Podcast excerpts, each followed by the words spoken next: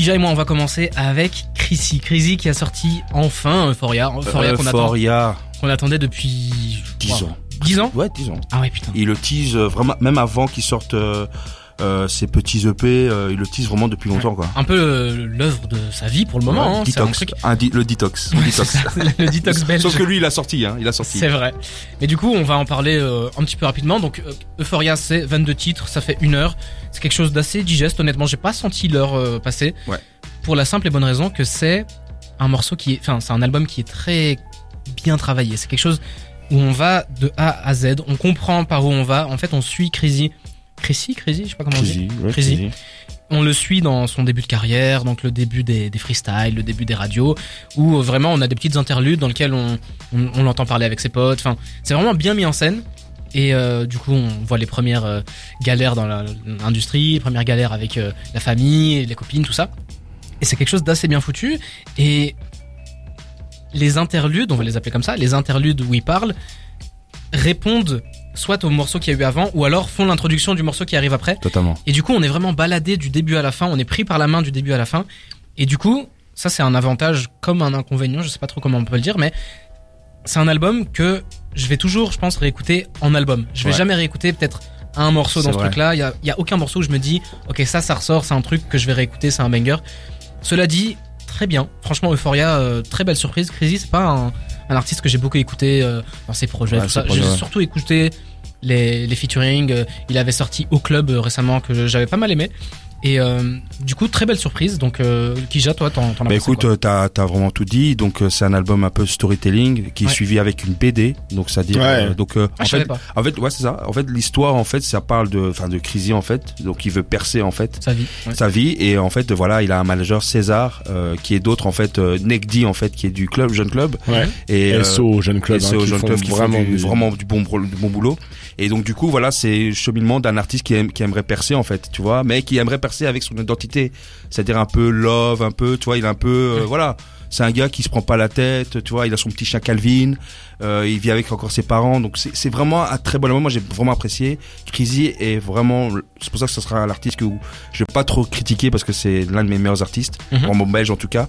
Et franchement, là, écoutez l'album, il est bien, surtout le SO morceau avec Marc Lavoine, qui est incroyable. Et les chanteuses pour dames. Pour moi, ce morceau, c'est digne d'un morceau de Doc Gynéco. Ouais. Et je le dis pas, je peux même le dire.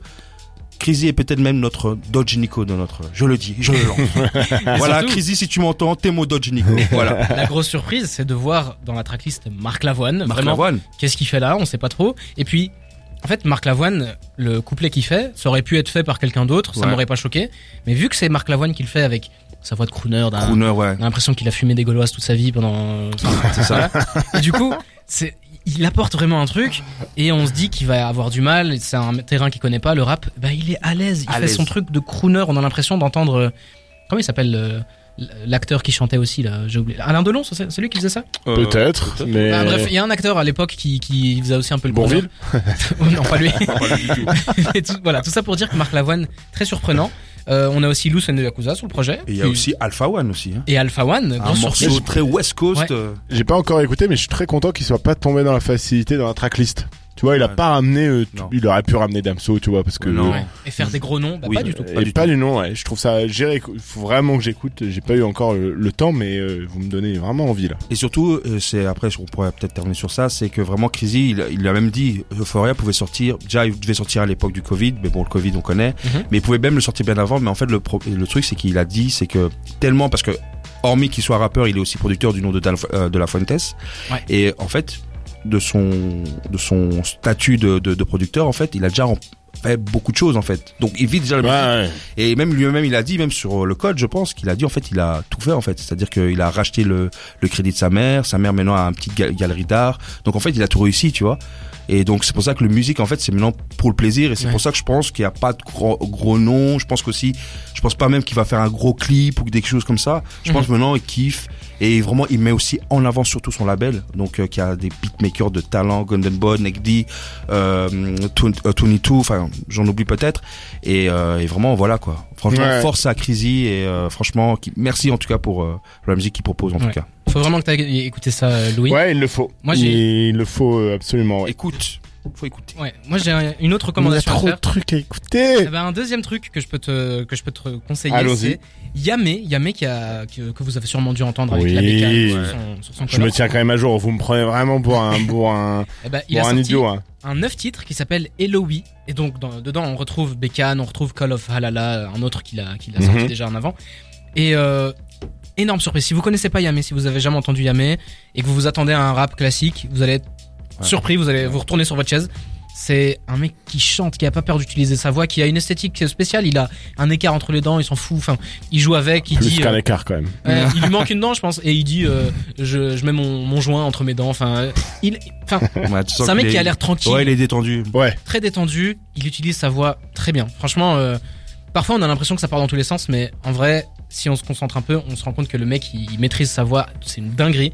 Et puis, il a un côté très sympathique. Genre il a fait un truc, le code avec Mehdi Maizy. Oui, c'est ça que moi je l'ai regardé, ouais. Et il disait dedans que il voulait pas sortir de musique si ça le saoulait, ou alors parfois il faisait des trucs et lui n'était pas convaincu, du coup il le sortait pas, et c'est vraiment une vision assez artistique qui se perd un peu parfois de nos jours. Donc très belle surprise. Et Eloï, c'est 9 titres, 26 minutes, donc vraiment ça se consomme très facilement. Et voilà, allez écouter ça parce que c'est très très chouette. Très bien, j'irai écouter avec plaisir. Tu veux que j'enchaîne ou alors tu peux parler en fait, on va parler aussi d'un EP qui est sorti aussi le 13 octobre, c'est Cinco. J'avais parlé lors de ma première, il y a 2 semaines, où le morceau BBM qui était incroyable, que je réécoute encore. Et là, il a balancé un petit EP, Ota Benga, je pense que c'est comme ça, hein, si c'est pas... j'ai pas écorché. Un EP de 5 titres, franchement, je les répète tous, incroyable. Je pense qu'il y a même un step-up sur les prods, même sur les textes. Je trouve aussi qu'il y a des textes que je retiens plus de Cinco. Okay. Faudrait que je réécoute peut-être Sacrifice, parce que c'est un album que j'avais écouté, que j'avais bien aimé, mais j'ai pas réécouté.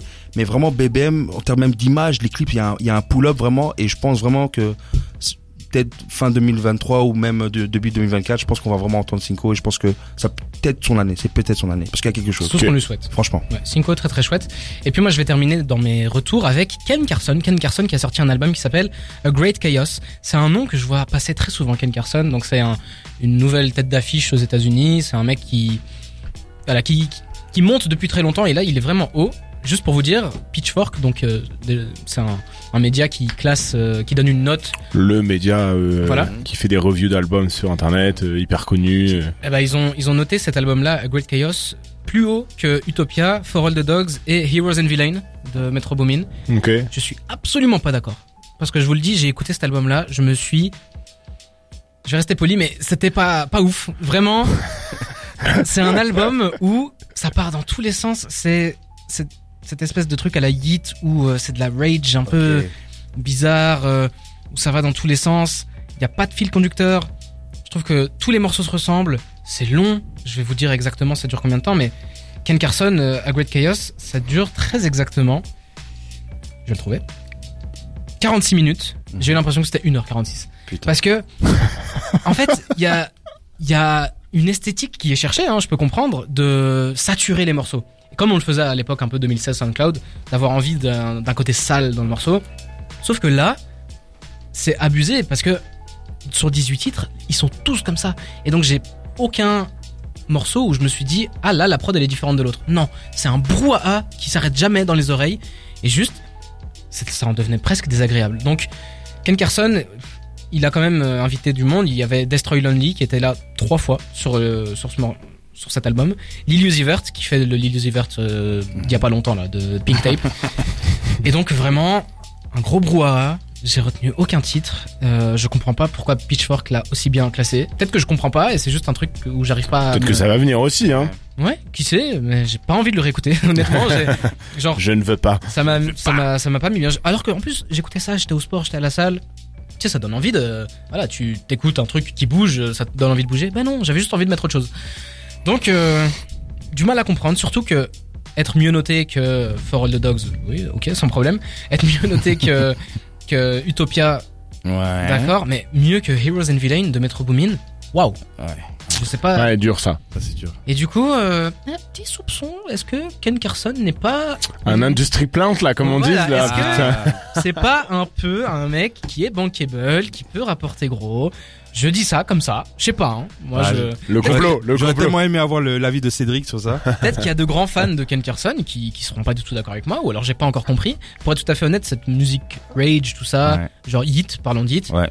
J'ai beaucoup de mal. C'est vraiment un artiste où j'ai du mal. Son morceau avec Drake, c'est ça chouette. Va. Ouais, c'est très chouette. Peut-être parce que c'est pourri autour, donc ça ressemble. Allez, non. Bah, est-ce que Drake peut être le running gag comme l'an dernier avec Dinos ou on continue avec Dinos? De toute façon, Dinos, c'est carrément un enfant de Drake. Hein, donc oui. Il va suivre quoi que ce soit.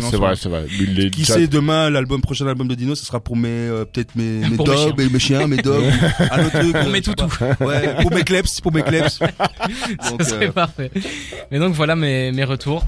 Il y a eu beaucoup de sorties la semaine dernière, mais c'est ce que j'ai écouté. Et puis ne vous inquiétez pas, au courant de l'année, si on a raté une ou deux sorties, on reviendra un petit peu plus tard dessus.